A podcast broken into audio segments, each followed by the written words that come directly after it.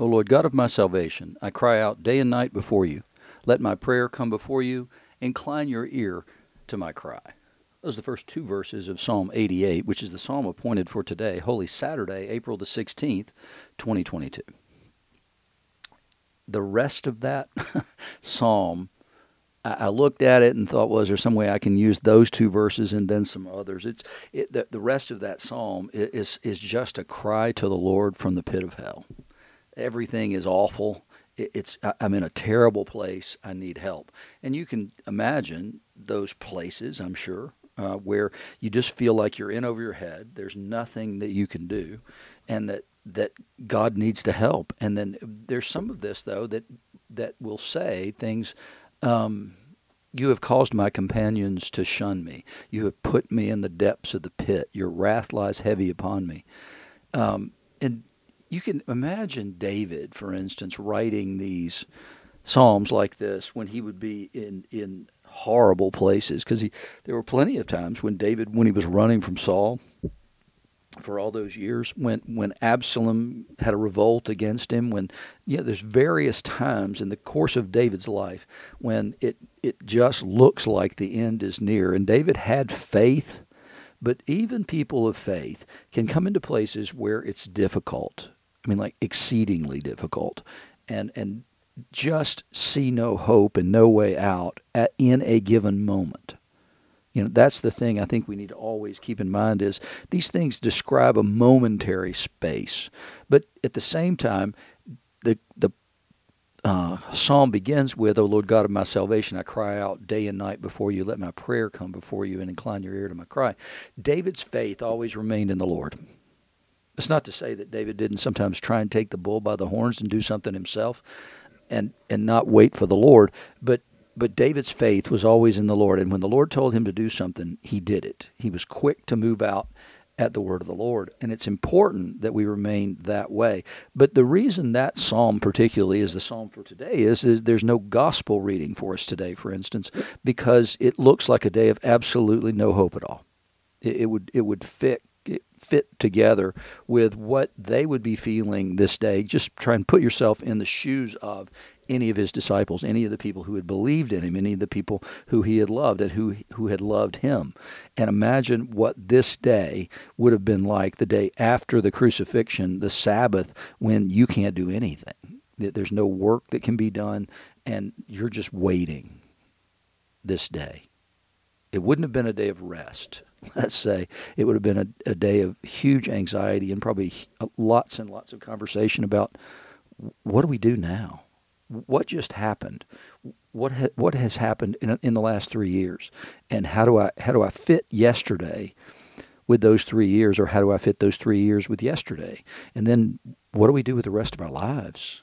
And so you can see and imagine what that would be like. There's a reason there's no gospel is there's no gospel that describes what happens on this day. We don't even pick up the action from this from the crucifixion all the way up to the resurrection. So in the first lesson is Job 19, 21 to 27. A, probably the most well known part of Job. Have mercy on me, have mercy on you on me, O you my friends, for the hand of God has touched me. Why do you, like God, pursue me? Why are you not satisfied with my flesh? Remember the situation here is, that Job is in dire straits.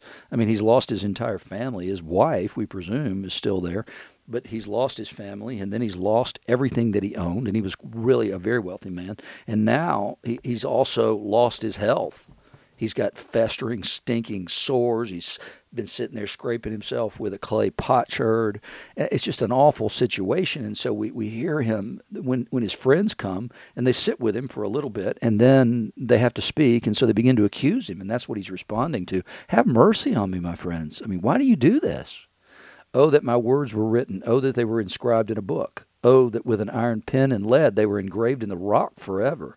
For I know that my Redeemer lives, and at the last he will stand upon the earth. And after my skin has been destroyed, yet in my flesh I will see God, whom I shall see for myself, and my eyes shall behold, and not another. My heart faints within me. Job is is believes in his own innocence, and he believes this Redeemer that he speaks of is one who will take his case and plead it before the Lord. He knows that, that his death won't end justice.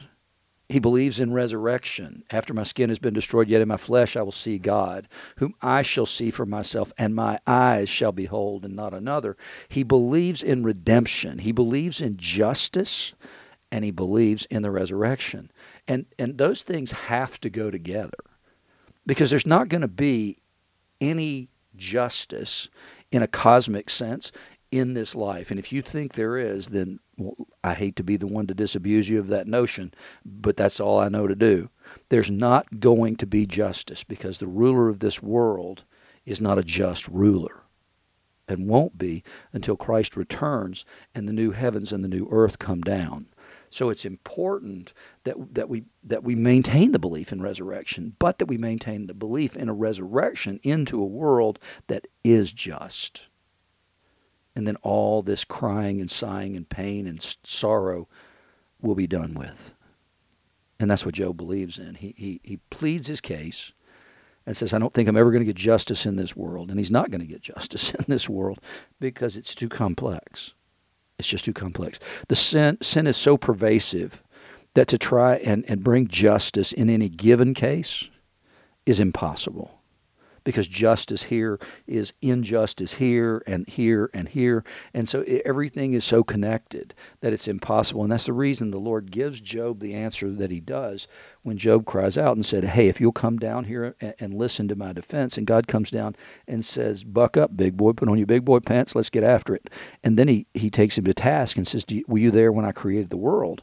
And what he's getting at is the reality that, that there's no way to measure uh, or to answer Job's question without explaining everything that's ever happened in the history of the world. It's all tied together and it will all be resolved in the end, but God cares. And the proof we get for that isn't God coming down and saying, Buck up and, and answer my questions. No, it's, it's, it's His Son. It's saying, I understand. I know the plight and I care and I have a plan. And it begins right here at the cross. And you can go to the bank with that because of the resurrection. So the the second lesson, I, I could read these pretty much in any order. I'm just going to choose to go down to the Romans passage last. So the next passage is Hebrews 4 1 to 16. So he's laid out a case for Jesus is greater than the angels. He's greater than Moses. He's greater than the than the priesthood because he's a different kind of priesthood. And so what he says is, and then he begins to talk about rest.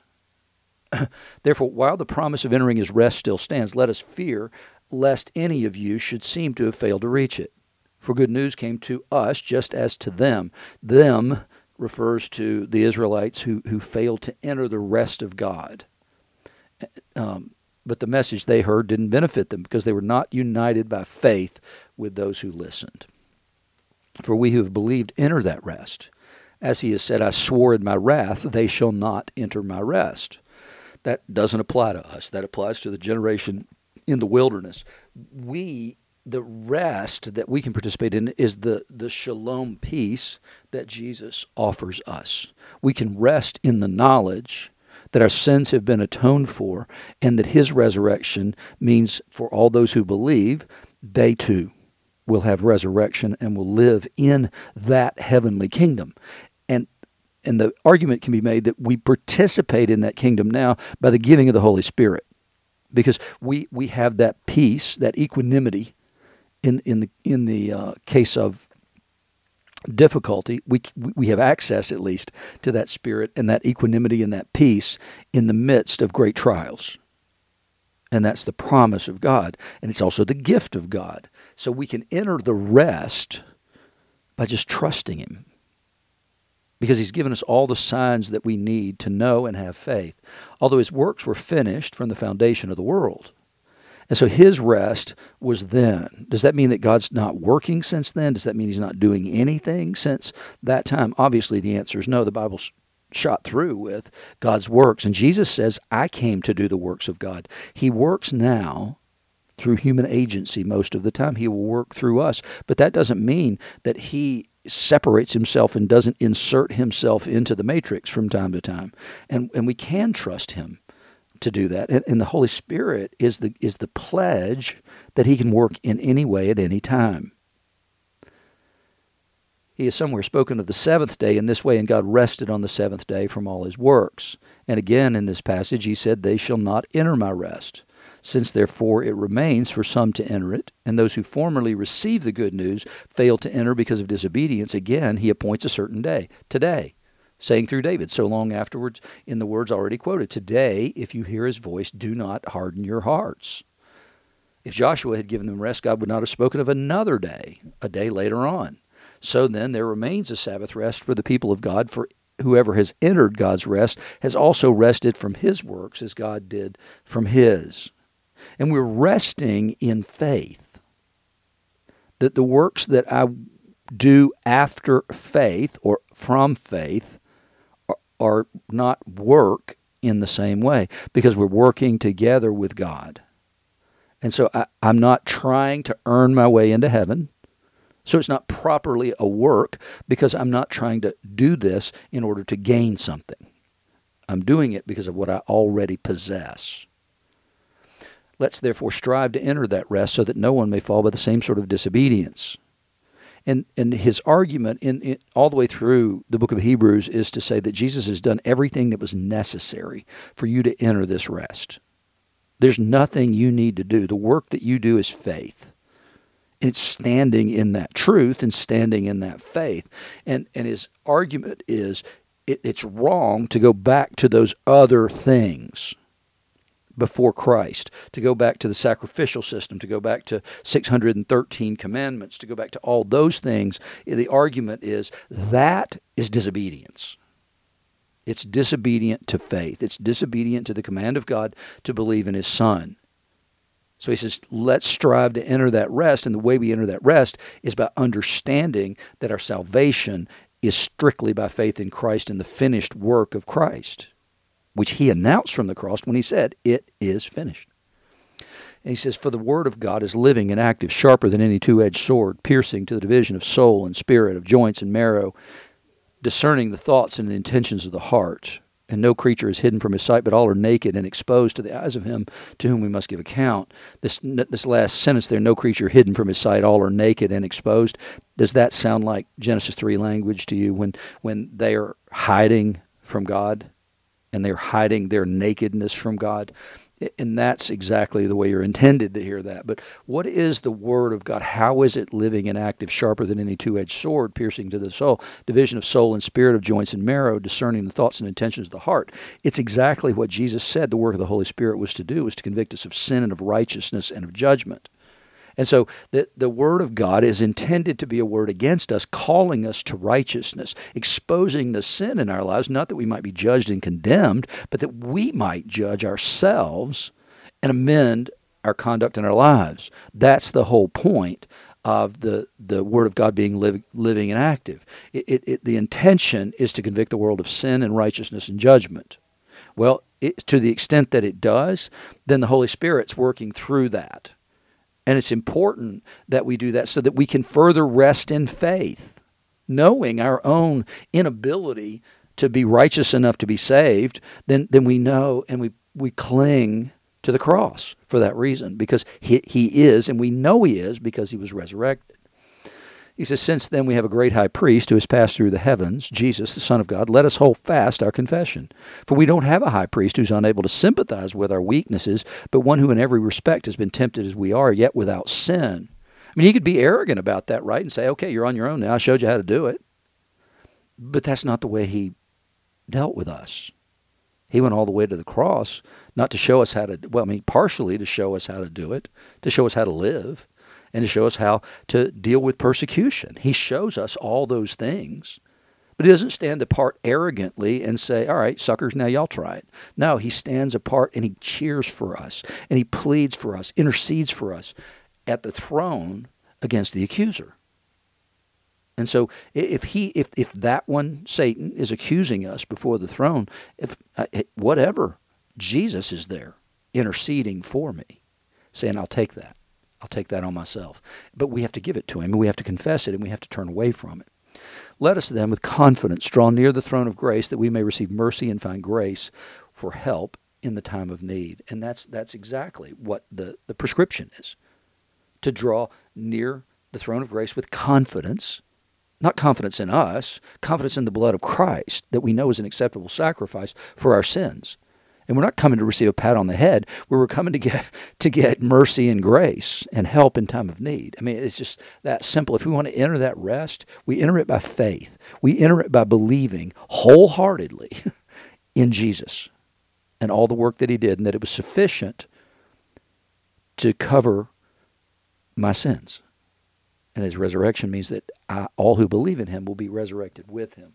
It, it's that's the rest. The rest is the, the the knowledge that you can stand in that says I'm good to go.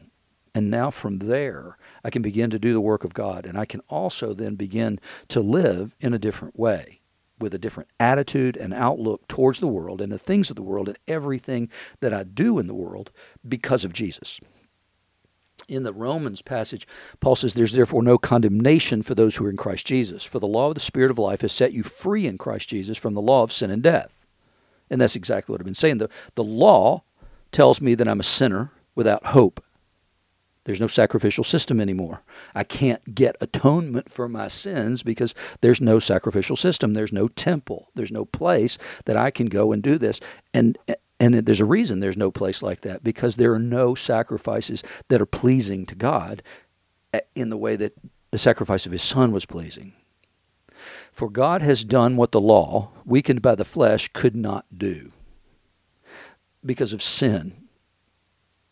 by sending his own son in the likeness of sinful flesh, and for sin, he condemned sin in the flesh. As I've said before about this whole idea of Jesus being lifted up like the serpent was lifted up in the wilderness, is, is that what's the problem in the wilderness? The problem is the serpents, the fiery serpents. What is the solution?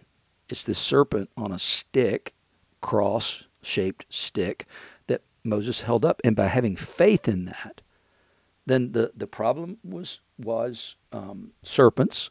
The solution was to gaze on a serpent and to put your faith in God through that serpent, sort of like in an icon. And and so true with Jesus that he became man. What's the problem? Man. In order that ultimately we could put our faith in him, we could gaze on that, which is problem is sin, humanity. Answer is sinless humanity. And so then we can we can see that parallel between the two. He's in the likeness of sinful flesh. Why? Because sinful flesh is the problem.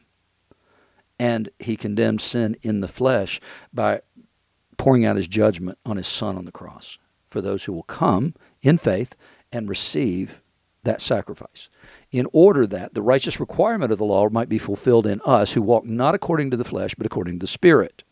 And remember, in the seventh chapter is where Paul has this conundrum of all the things that I want to do, I don't do, and the things that I don't want to do are the very things that I do. Here he's, he, he is saying that should not describe me as a Christian. in order that the righteous requirement of the law might be fulfilled in us who walk not according to the flesh, but according to the Spirit. You have the ability now, you've been given the ability by the indwelling presence of the Holy Spirit to overcome that sinful flesh nature. Doesn't say you're going to do it perfectly, but but he does say is is that you have the ability to transcend that conundrum that I posed in Romans 7 and the world needs you to transcend that because they need to see that different is possible. For those who live according to the flesh, he says, set their minds on the things of the flesh. So you want the things of the world. That's your primary interest is setting your, your mind on the things of the world. But those who live according to the Spirit set their minds on the things of the Spirit. For to set the mind on the flesh is death, but to set the mind on the Spirit is life and peace. And, and that's true to the extent that we get balled up in the current situation in the world, in our lives, whatever, then then we become dragged down, and that becomes death, as opposed to then transcending that, which becomes life and peace which actually enables us to deal with current situations in a better way. But for the mind that's set on the flesh is hostile to God, for it does not submit to God's law. Indeed, it cannot. Those who are in the flesh cannot please God. And which all that does is go back to uh, John 3. Jesus says you must be born again. You got to be born of water and the Spirit.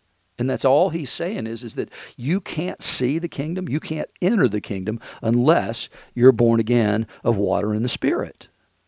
It's just it, it's it, there's nothing out of line with what Paul's saying here with what Jesus said to Nicodemus in John 3. He says, "You, however, are not in the flesh, but in the Spirit." If in fact the Spirit of God dwells in you, anyone who doesn't have the Spirit of Christ doesn't belong to him. But he's already said that you can't confess without the Spirit. So if you confess Jesus is Lord, then you have the Spirit. But if Christ is in you, although the body is dead because of sin, the Spirit is life because of righteousness. So there's we become not dualists exactly, but I recognize the tension in my body. I, re- I, I, recognize the tension in my flesh. These are the things I want to do. This is the person I want to be. And I can't get there. And I can't get there without his spirit. And so then, then we are raised to new life through the indwelling of the Spirit.